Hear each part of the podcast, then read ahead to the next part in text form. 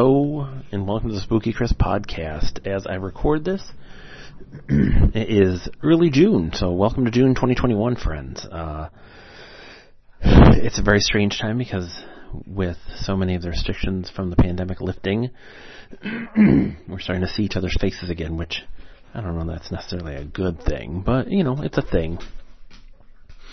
Um, it takes a lot of getting used to, to be sure.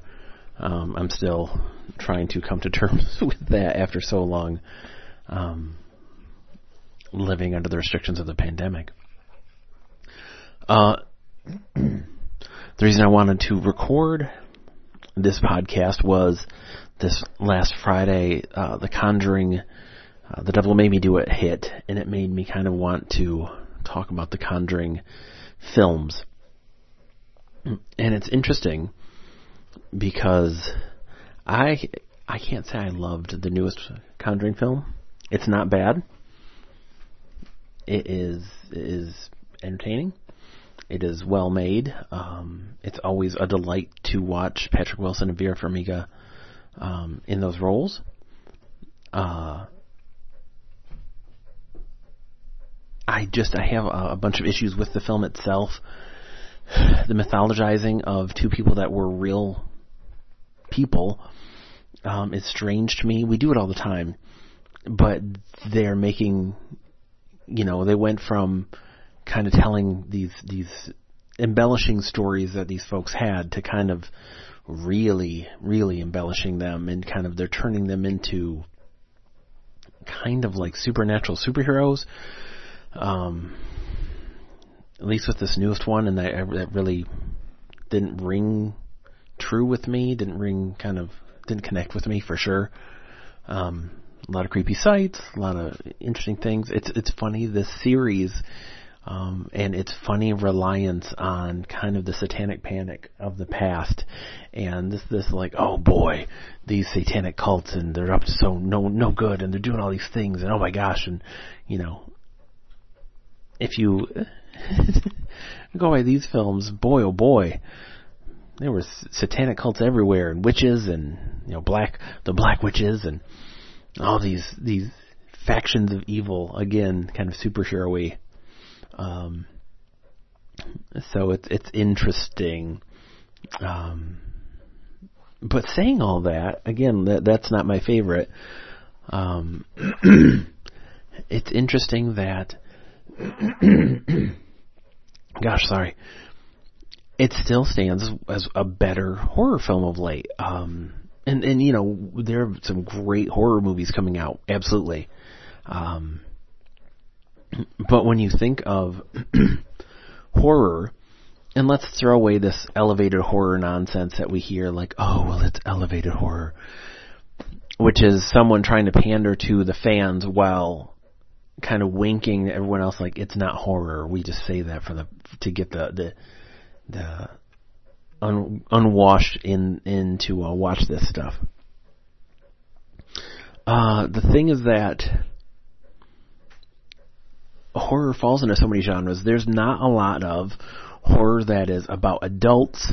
Um, that is about certainly not a you know seemingly healthy happy married couple or a couple in a relationship. It's always people's relationships falling apart or infidelity or um, betrayal or just all of these these issues. Um, Midsommar is a great example of that. Is it gets into the pathos of, of relationships. We don't often see adults, especially in horror, um, but then in healthy relationships.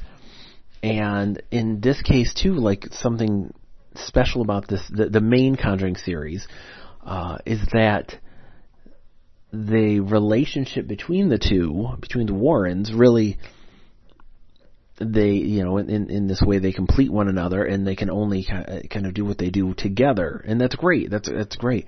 Um this conjuring universe it's you know itself is hit and miss. Uh i love it though because again like it has the it has that fun interconnectivity um and each one kind of handles handles its own genre. The the Nun, which was really well made and really good, it just had a kind of weak ending. is gorgeous. It's absolutely gorgeous. These movies are super well made, super gorgeous. James Wan has done a magnificent job of shepherding these. Um, you can tell he really he does care and he's invested because um, they all look great. Um, these do not look like you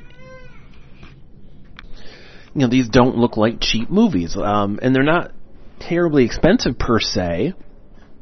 Um, you know, I don't think you'd call these high budget films, but the fact that they all look good, that they they kind of make an effort to, to give these a look, is great. Um, the Nun was gorgeous. Uh, and, and James Wan said it himself. Like, it, you don't see movies that look like that right now, and it's a shame. Uh, so much. The, one of the big problems of horror is that it apes itself so much. Um, one something will get big, and then everybody has to copy it. Um, and that's the studioification of everything. Is that studios are like, oh hey, uh, that thing made money. Let's go go make that. Um, know, that's why we got a million Blair Witch ripoffs and blah blah blah, Paranormal Activity ripoffs, etc. Uh, so, so you don't see a lot of like interesting kind of horror movies that are their own things now. Um, you know, if you do, they're sequelized, which is fine as long as there's enough story to tell.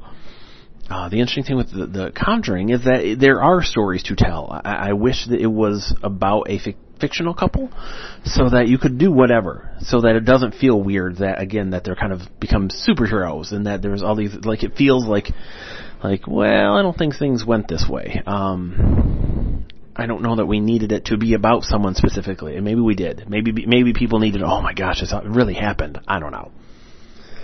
Um, you know, like the Annabelle movies are kind of up and down, but those are interesting. Like all of the uh, the facets of this this universe are interesting. The the weak link of all of them was La Llorona, and it's still a beautiful movie. It still has moments. It just it didn't belong, and it's one of those where in trying to kind of create this universe uh, they're trying to tie too many things to it, and I think they even now like it seems as if they've kind of realized that and are not. It's it's it's it's a yeah we don't talk about that. It's it's the the the kid in the family they don't talk about because if you were going to make it a universe, everything should kind of come from the Warrens' uh, war chest of evil, as it were, like the room.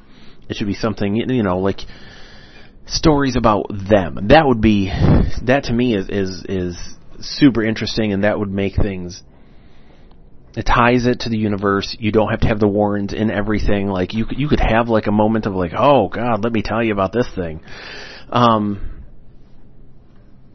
but it would be interesting. Like there's a lot of the things that are interesting, and the, the you know like Annabelle got into some of that for sure, but that would be one way to do it. Um, it was funny. I was, I was talking to somebody because they were talking about making a Crooked Man movie, and I was like, "Well, that's great, but the Crooked Man was." Uh, and this is, if you're not a fan of the movies, I'm sorry. This is just deep dive stuff.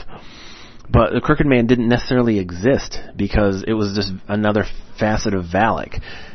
And it, it's, I thought for a second that they were going to make Valak kind of the big bad of everything but it seems as if she has banished Valak. So it's just, and that was I think something too that in the newest Conjuring is there wasn't kind of a a big bad.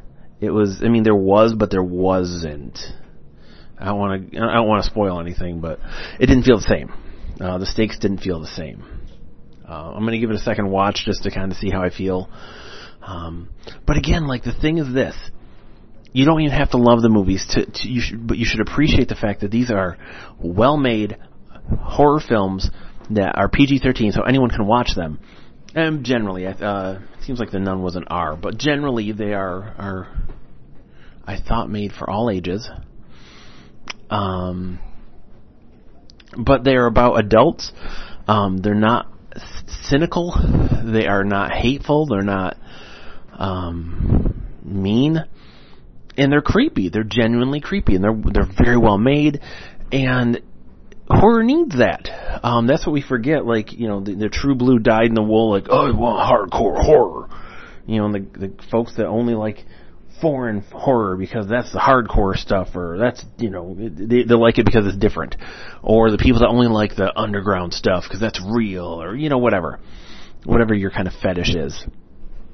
Um, holistically, as as you know, as a whole, horror is more healthy when there's a broad spectrum of stories. That's why we need the stories of people of color and people with differing backgrounds and viewpoints and and sexualities and all of the, all of it. We need because we need to hear all of these stories because there are so many scary stories we don't hear. Um, it's great that so much um, world cinema has begun to influence uh, horror, American horror, um, because we're getting to see stuff, you know, stories coming here that wouldn't otherwise, you know, thanks to services like Shudder.